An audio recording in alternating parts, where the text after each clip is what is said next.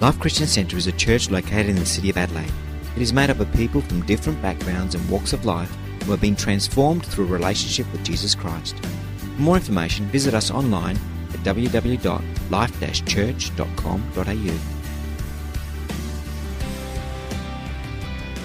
If you have your Bibles, please turn with me to 2 Kings chapter 6 and reading from verse 1. 2 Kings chapter 6 and reading from verse 1. The Bible says, The company of the prophets said to Elisha, Look, the place where we meet with you is too small for us. So let us go to the Jordan where each of us can get a pole and let us build a place where, there for us to meet. And he said, Go. And then one of them said, No, won't you please come with your servants?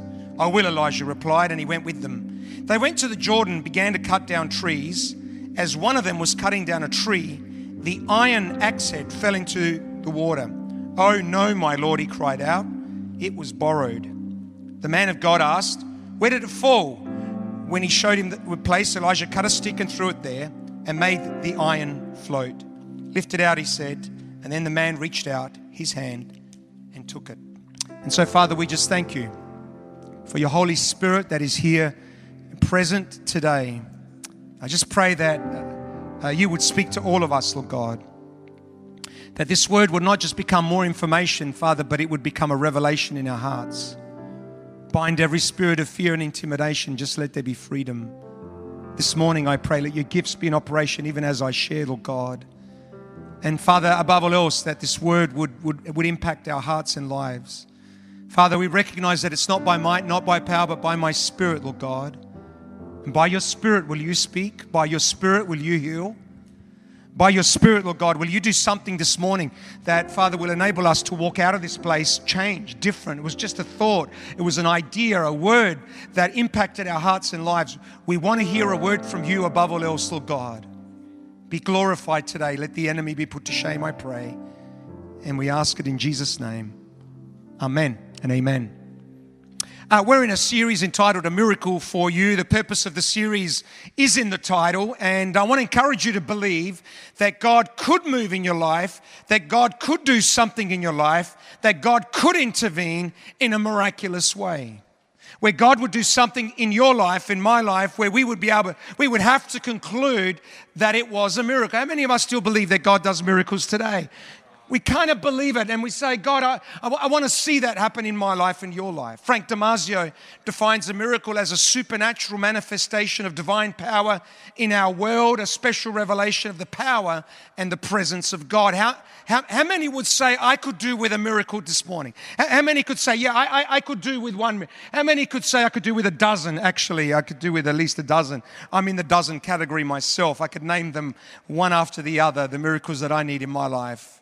What I want to do with this series is really raise our faith levels. I, I, I, want, I want us to believe that God could do. I know, I know that there's a lot of, you know, uh, kind of mindsets and mental blocks and, yeah, but what questions in our hearts and in our minds about, about this whole subject. And I certainly don't want to come across like I've got all the answers, but, but I want us to explore the scriptures together and believe that who knows that God could actually move in our hearts and lives and that something extraordinary could happen in our lives lives where we would conclude and say that this was a miracle. Key verse for the series is the words of Jesus Very truly, I tell you, whoever believes in me will do the works uh, that I've been doing, and they will do even greater things than these because I am going to the Father. Just a bit more far back, thanks.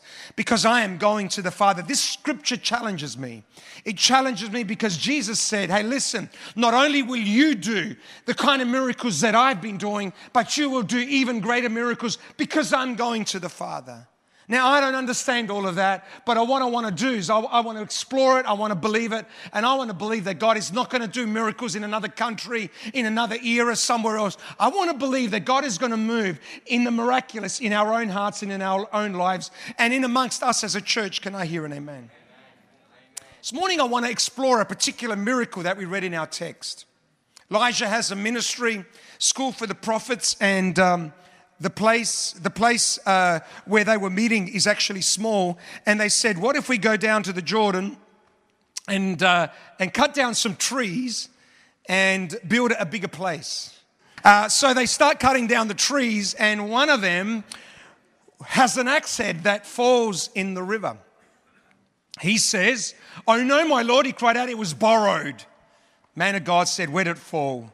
Shows him the place, gets a stick, throws it in that place, and the axe head begins to float. And then the man reaches out and takes it. Now, on the surface, this is a pretty simple story about a guy that loses a borrowed axe head. Elisha performs a miracle, the axe head floats, tragedy is averted, and everybody's happy. And it's certainly it's a great story and another great example of the miracle working power of God. There is nothing that is impossible for God. For nothing is impossible for you, the word of God says. And so here's another great example of that. But I believe there's a deeper message here in the story that I believe can speak to all of us. A key theme, I believe, of this story is the theme of loss.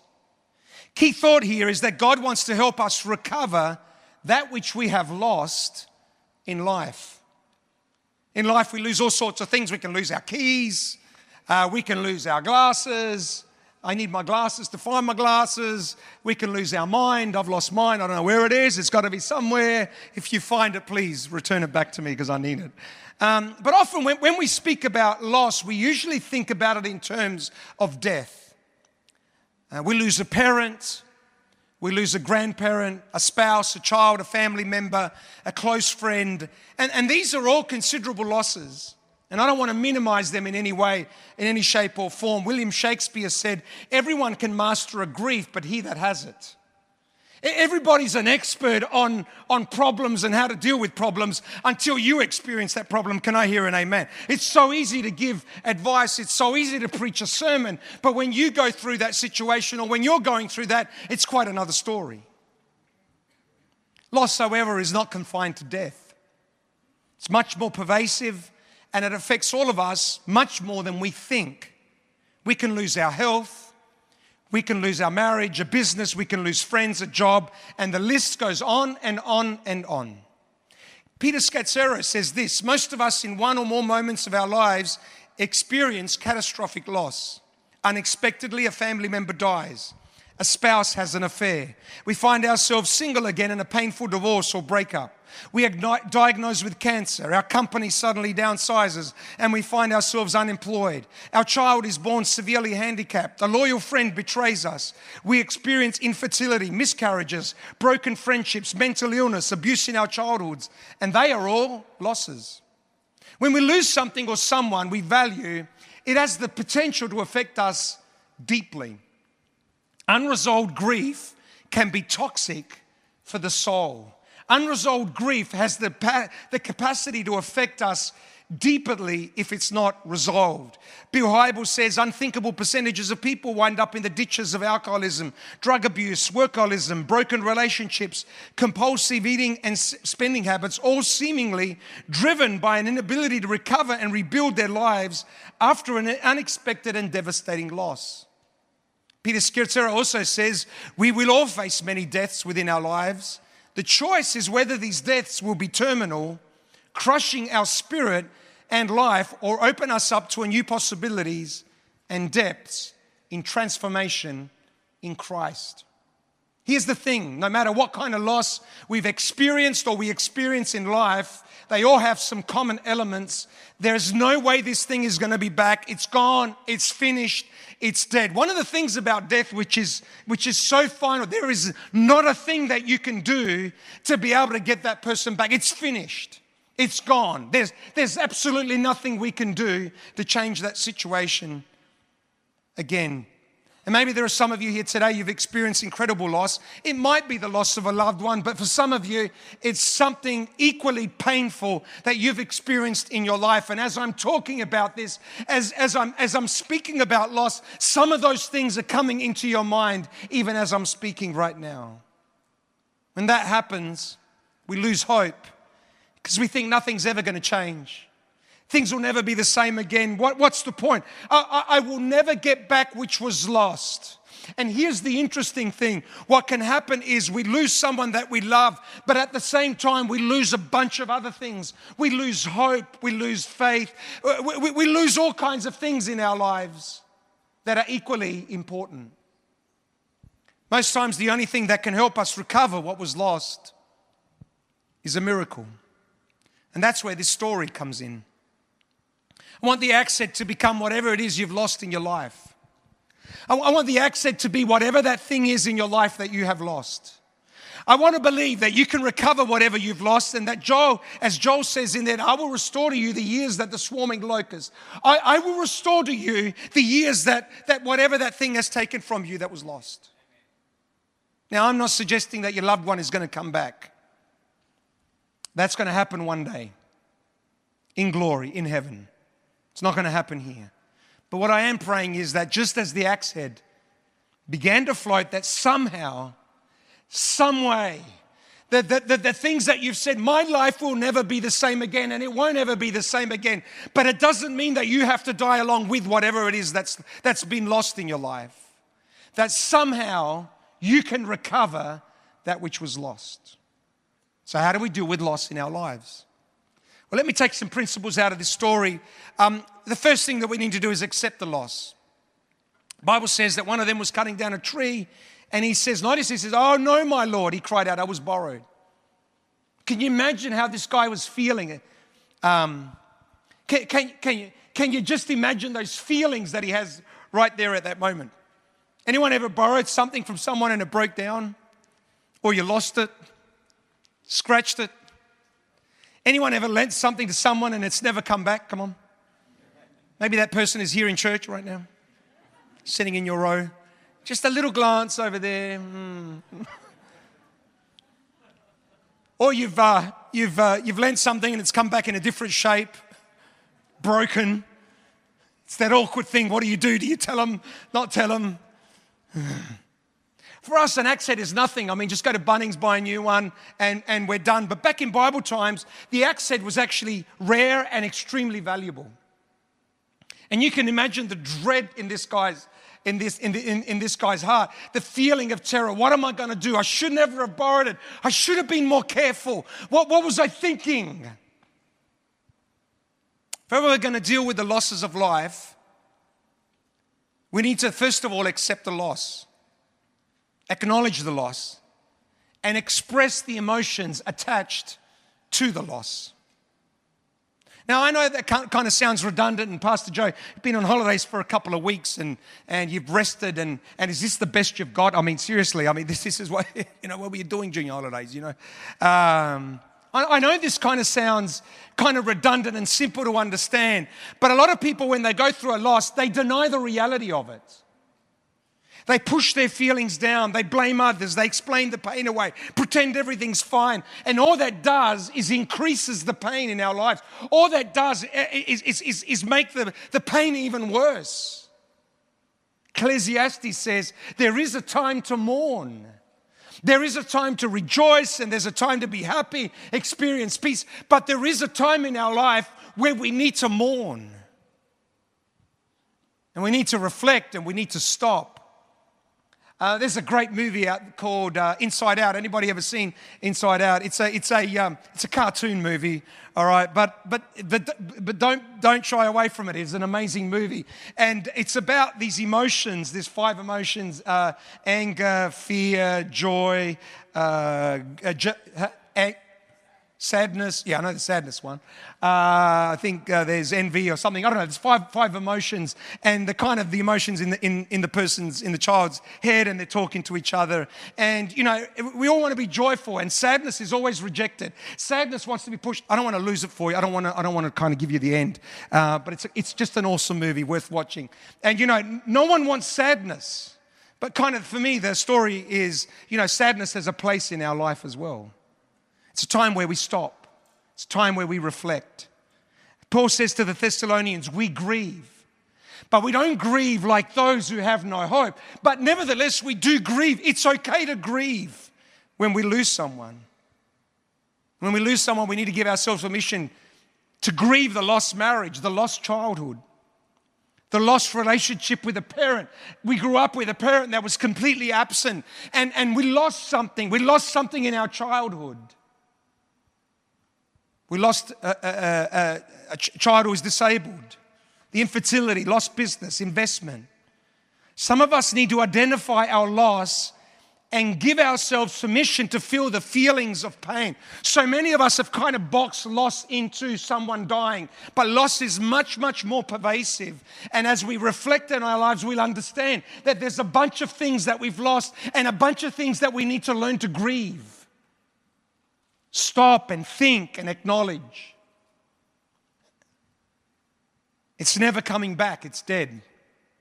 And that hurts. Oh no, my Lord, I cried. It was borrowed. It's gone now. Jesus is about to face the cross. He's about to experience an incredible loss. He's going to lose his life, disciples. His own father's going to turn his back on him. The nation of Israel want him crucified. They're shouting, Crucify him. And Jesus is in the Garden of Gethsemane and he says to his disciples, My soul is overwhelmed with sorrow to the point of death. Notice what Jesus doesn't say because Jesus knows he's about to be crucified. He knows that he's going to be thrown into a cave, and, then three days later, he's going to rise from the dead. But notice what Jesus doesn't say. He doesn't say, well, in three days' time, victory. He expresses the pain he's feeling. We can talk about mental health, but we will never experience that while we suppress difficult emotions deny painful feelings. We need to respect the process of grief. We need to respect the process of grief. In Anglo Western cultures, we don't understand the value of grief. Grief is usually an interruption to our busy schedule. Let's hurry up, let's get on with it, let's deal with this as quickly as we can, and let's move on, let's get back onto the treadmill, back on the rat race. But in some cultures, there's a process people go through to deal with grief. In many European cultures, the, women, the, uh, the, woman whose husband has died, she wears black for a period of time to tell people that she's in a time of grief. Hey, listen, I'm going through a grief stage. Don't, don't, I can't do what I was doing before. I can't, I can't uh, uh, do the things I was doing. I'm going through a time of grief. Don't expect too much out of me right now. People sometimes think that to be a good Christian means going through big losses, tough times, and not grieving at all. Oh, we just get through by the grace of God. It is true. We will get through by the grace of God. That's the truth. But in order to get us through, there is a time where we grieve. I don't know where that idea comes from because it certainly doesn't come from the Bible. Jesus knows that Lazarus is about to rise from the dead. He knows, he knows, he knows that's why he was there. But the Bible says Jesus wept. What a beautiful verse. Jesus wept. If We're going to experience the miracle of getting back what was lost. It begins with accepting the loss. Second thing we need to do is cry out to God. Notice the scriptures. As one of them was cutting down a tree, the iron axe head fell into the water. Oh, no, my Lord, he cried out, it was borrowed. Notice that the man cries out to Elisha. Elisha was a man of God and is a picture of God for us in our own lives. What do you do when you've experienced loss? You first acknowledge the loss, accept the reality of it, you call it out, you grieve with others, you give yourself permission to feel the feelings of pain, and you allow others to grieve with you and encourage you.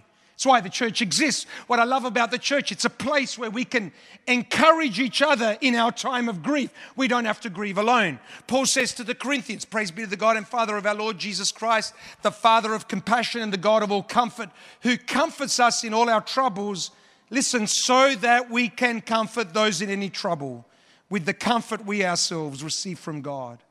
I tell you, the best comfort that we can receive is from someone who's gone through exactly what we've been going through.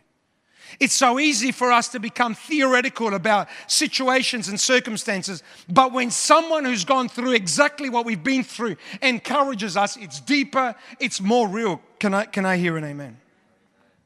Now, I believe very strongly that there's a, there's a place for us to be encouraged by the body of Christ. That's why we exist. All of us need two or three people around us that will help us in our time of need. Like Moses, Aaron, and Hur. You know, Moses is getting tired and they're helping him lift his hands. Jesus is in the Garden of Gethsemane, but he's not alone. He's with Peter, James, and John. I believe in the body of Christ encouraging us. It's why I love the church. It's why I believe in the power of the church. The greatest thing that we can do with our sorrow, pain, and tears is bring it into the presence of God. Most of the Psalms of, of the lament are just that. It's the psalmists expressing their pain to God. And in so doing, God, God, God deals with their tears, God deals with their pain. Psalm 42 is one of those psalms as the deer pants for streams of water, so my soul pants for you, O God. My soul thirsts for God, for the living God. When can I go and meet with God? My tears have been my food day and night, while men say to me all day long, Where is your God? I say to God, My rock. You, why have you forgotten me? Why must I go about mourning, oppressed by the enemy? My bones suffer mortal agony as my foes taunt me, saying to me all day long, Where is your God? Many of you know the psalm, and notice this is not the psalmist, it's not David doing really well. This is not David that conquered giants, won battles. This is David going through a difficult season in his life. Kinds of seasons we go through. And notice, and notice what, what David does with it. He doesn't hide it, he doesn't mask his feelings, he expresses it to God. He says to God, just like this deer is panting for water, I'm in a really difficult situation. I just want you, oh God. I just need you, oh God. I remember how I used to kill giants. But things have changed. My life is falling apart. My enemies are winning. And you don't seem to be doing anything. So, like a deer that is desperate for water, I'm desperate for you, oh God. That's what lament looks like. The Psalms of Lament remind us that the deepest, our deepest feelings should not be stuffed inside of us, but nor should they be covered up, but they should be expressed in the presence of God. They should be expressed in the presence of God. That these pre-reflective outbursts belong to the, in the presence of God. The presence of God is the safest place where we can talk about what's happening inside of us. Presence of God is the safest place where we can ask our deepest questions. God is never offended by your question or your feelings or your thoughts. God is, God is never offended by any of that. He already knows what we're thinking anyway. It's no use, you know, King Jamesing, you know, your language. Oh, thou'st, oh, dearest goddess, thou'st. Oh, is that King James? Joe, yeah, that's King James. Oh, I'm so impressed. You're so good. Keep talking. God wants to hear what's happening inside of our hearts. Because it's there that God does some of his greatest work in shaping the human heart. So often we want to just speed through the grieving process. Let's get, let's get on with it and let's, and let's, let's just get on. Let's get on to the next phase. But what we need to do is wait. In the Old Testament, sometimes grieving would, would last for weeks and even months. And kind of God was leading them through the process of grief. And we need to resist the temptation to just get back to normal as quick as possible. We just need to learn to just wait before God. So, what, what do you do with your grief? You acknowledge it and then you bring it before God. Because as we do that, it's, it's where we slow down, where we review the loss, talk about it, think about it, write about it, wrestle with it. It's not easy to do. But it's so important because it's where God does some of his greatest work in shaping the human heart. It's where our soul is emptied super, with superficiality. It's where our souls are transformed. It's where we lose control and learn to depend on God. So, so many of us are so, Oh, I'm talking about myself. I'm in control, A, B, and C. I've got it all under control. If I do this, then this is going to happen. Often it's the tragedies that remind us that we're human. And, and I, I, just, I just, you know, what's really interesting, I, I, go back to the scripture in James where, where James says, Consider it pure joy, my brothers, when you go through trials of many kinds. And, you know, it's, it's a terrible scripture. I don't, I don't understand how you can experience joy in the midst of trials. But, but, but uh, you know, when you're going through it, you don't experience joy. But as you go back and reflect on it, you know, you look back on it and you go, You know what? I don't want to say this too loud, and I don't even want to say it too loud here. But I want to say, Thank you, Lord, for allowing me to go through that because it's done something in me. It's changed me for the better. It's where our soul is emptied of superficiality. I don't want to be a superficial person. You know someone who's been wounded. You know someone who's been hurt deeply and they've got to the other side of it. That's the kind of people I want to spend time with. How does that happen? I tell you how it happens often. We go through some deep wounds, some deep losses, and, and we wrestle with it and we fight with it in the presence of God, and then God does something. It's where we come face to face with our limitations and we learn to rely on God. Our Father, which art in heaven, hallowed be thy name. Thy kingdom come, thy will be done on earth as it is in heaven. Not my will, but thy will be done on earth as it is in heaven.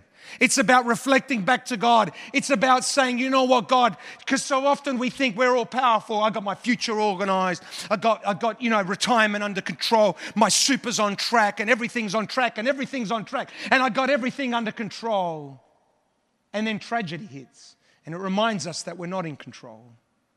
Reminds us that we're limited reminds us that if we have anything, it's because of the grace of God, it's because of the favor of God. It reminds us to depend on God. It's about the fear of God, not being scared of God, but respecting and honoring God. Bible says the fear of the Lord is the beginning of wisdom. Understanding that God is above every circumstance and that He's in control is where wisdom begins. All of us in some area of our life have a deep need for God. Like a deer panting for some water, you're looking for God. So we accept the loss, we cry out to God, and then position ourselves for a miracle. And we cry out to God for a reason. We cry out to God not just because we want to pour out our hearts to God. That's really important. It's a place where we can pour out our hearts to God and tell God exactly what we're feeling. But there's more to it than that. If you're truly a follower of Jesus Christ, you know that God is sovereign and you know that God is a good God. And you cry out to God because you know that the loss was no surprise to God. God wasn't shocked by the loss. He, he, he, wasn't, he, was, he didn't catch God by surprise. God didn't go in heaven. What? What happened? Did that happen? Are you serious? Gabriel, where are you? Get in my office right now. Well, how, how did this God, God is not in heaven going, oh my goodness, look what's happened. So often we can be so overwhelmed by the loss that we can't see it for what it is. And the reason why we cry out to God, if you're a true believer of God, there are people that will conclude because of the loss, well, God is God, God doesn't exist. He is not a good God, and they'll walk away from God, turn their back on God and walk away from God. But for those of us that have been following God for year after year after year, we know that God is a good God. We know that He's in control, but we just don't understand what we're going through. And so, what do we do? Well, we have exactly the same questions as this other person, but rather than turning away from God, we bring those questions into the presence of God. And we say, God, I, I, I don't understand what's happening. But I know you're sovereign, I know you're good. And I don't help me help me to see this situation with your eyes, Lord God.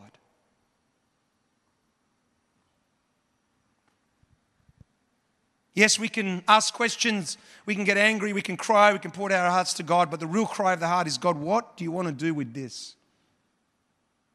Lord, this did not catch you by surprise. Lord, you were not shocked when this happened. Help me to see it with your eyes, with the eyes of eternity. Help me to step back from it and help me to begin to see this. Lead me to the rock that is higher than I so that I can get your perspective. Prayer is not so much about us speaking to God, prayer is about God speaking to us. Prayer is not so much about us speaking to God, it's about God speaking to us. And that's where the miracle happens man of God asked, Where did it fall? Showed him the place. Elisha gets a stick and he throws it there, and the axe head floats. So often, when we experience loss, we think it's the end. We think our life will never be the same again. We, we, we lose hope and we don't even want the, uh, we don't want to hope because there's no hope. It's finished, it's gone. The reality is, things will never be the same again. But if we go through the process of grief successfully, in due season, it will produce life. Something will start to grow that wasn't there before. In order for a plant to, we want the plant, we want the tree, we want the fruit. But in order for that plant and fruit to grow, a seed needs to die. A seed needs to die. It's only when that seed dies that something can begin to grow. Something that was never there before. Joseph's been sold by his brothers. Imagine the pain. One painful thing after another. Pours out his heart to God. 13 years of waiting. 13 years of waiting. 13 years of waiting. Just hanging on to God. And then the miracle. Within 24 hours, he's the second in charge in Egypt. Job has experienced the greatest loss of his life. Children, work, he's lost, he's lost everything, every single thing. He's got nothing left. He's even lost his health, his dignity, his respect. He's, he's thrown away. His friends have left him, despised him. He's on his own. And he grieves and he argues and he wrestles with God. And then he gets a fresh revelation from God. The Bible says the Lord restored his fortunes and gave him twice as much as he had before. So often, when we think about our losses, we think about what's died in our life. We think it's the end, there's no future, nothing's ever going to be the same again. And all of that is true, but if we go through the process of grief, if we invite the Holy Spirit, who is the paraclete, the one who comes alongside of us, into the process of grieving, that loss in due season has the capacity to float back up to the surface. It has the capacity to produce something that could never have produced apart from the loss. And when you look at it, when you, when you, when you look back on it, and it might take some time, but when you look back on it, you'll look back and say, that was a miracle. It was a miracle I got through that. Now, I, I, I, I recognize and acknowledge that this sermon is so easy to preach. And some of the losses that you've experienced are so deep and profound. Um, you know, sometimes when I speak a message like this, I almost feel, um, I, I, I, feel like it's, it, it, you know, it's disrespectful almost. Um, it's not acknowledging some of the, the depth of pain that some people have experienced. And I certainly don't want to belittle the pain that some of you have experienced in your lives. But I want to preach the word. And I want to preach hope. And I want to preach faith because I believe that the God that we serve is still a God of miracles. And, uh, and, and, and, and, and no matter how deep we have gone, and no matter how hard it is, and no matter how, how painful what we've been through is, I still believe in the God of miracles. I still believe that God can do something in that spot by His grace and for His glory. Because ultimately, it is the grace of God. It's just the grace of God. It's grace is the ability to do things we could not do on our own. It's the grace of God that will help us go through those stages. It's the help, it's the grace of God that helps us acknowledge and, and, and, and, and express those feelings. It's the grace of God that helps us to see something in there that cannot be seen. It's another great story in the Bible about David and a loss he experienced. David and his mighty men were living in a place called Ziklag. They were gone out to fight with the Philistines. Philistines didn't want them, they sent them back home. And when they got home, they found all their children and wives were taken. The Amalekites had gone through and taken their wives and children. So David and his men wept aloud until they had no strength left to weep.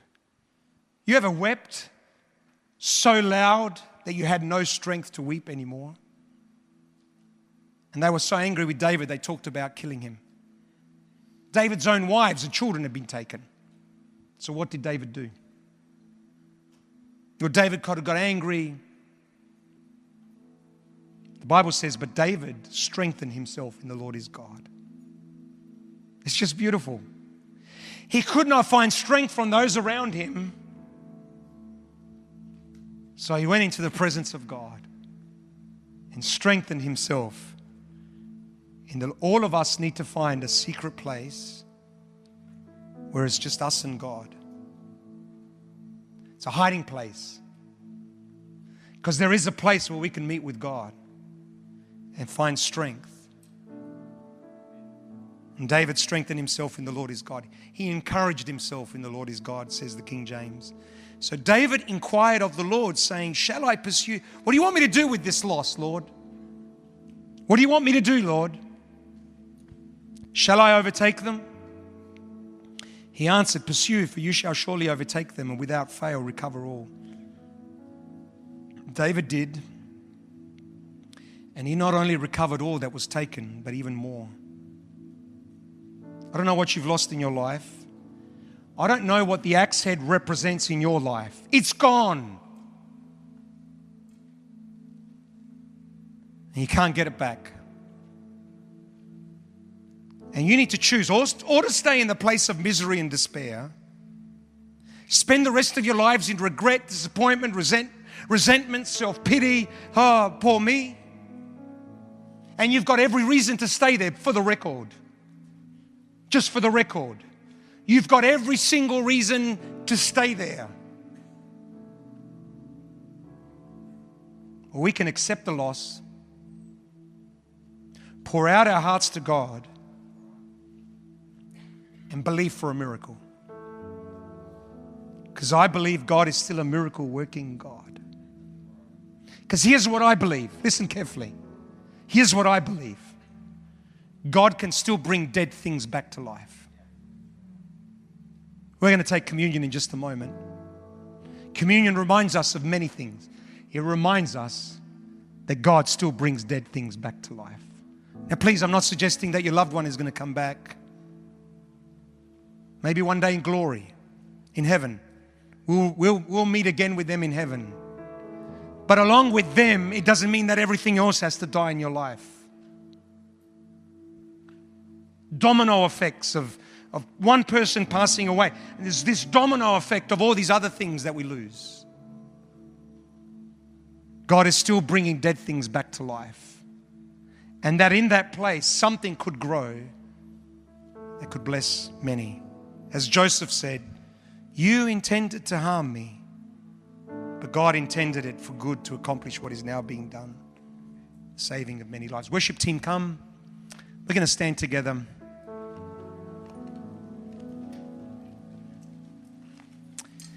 The uh, team are going to distribute uh, the bread and the cup. As they do, uh, just hold them in your hand. And we're going to take communion together in just a moment. If you're online, if you're watching the service today, just as we're singing, I want to encourage you to um, just grab some uh, uh, some juice or some some bread as we uh, prepare to take communion together today. Thank you.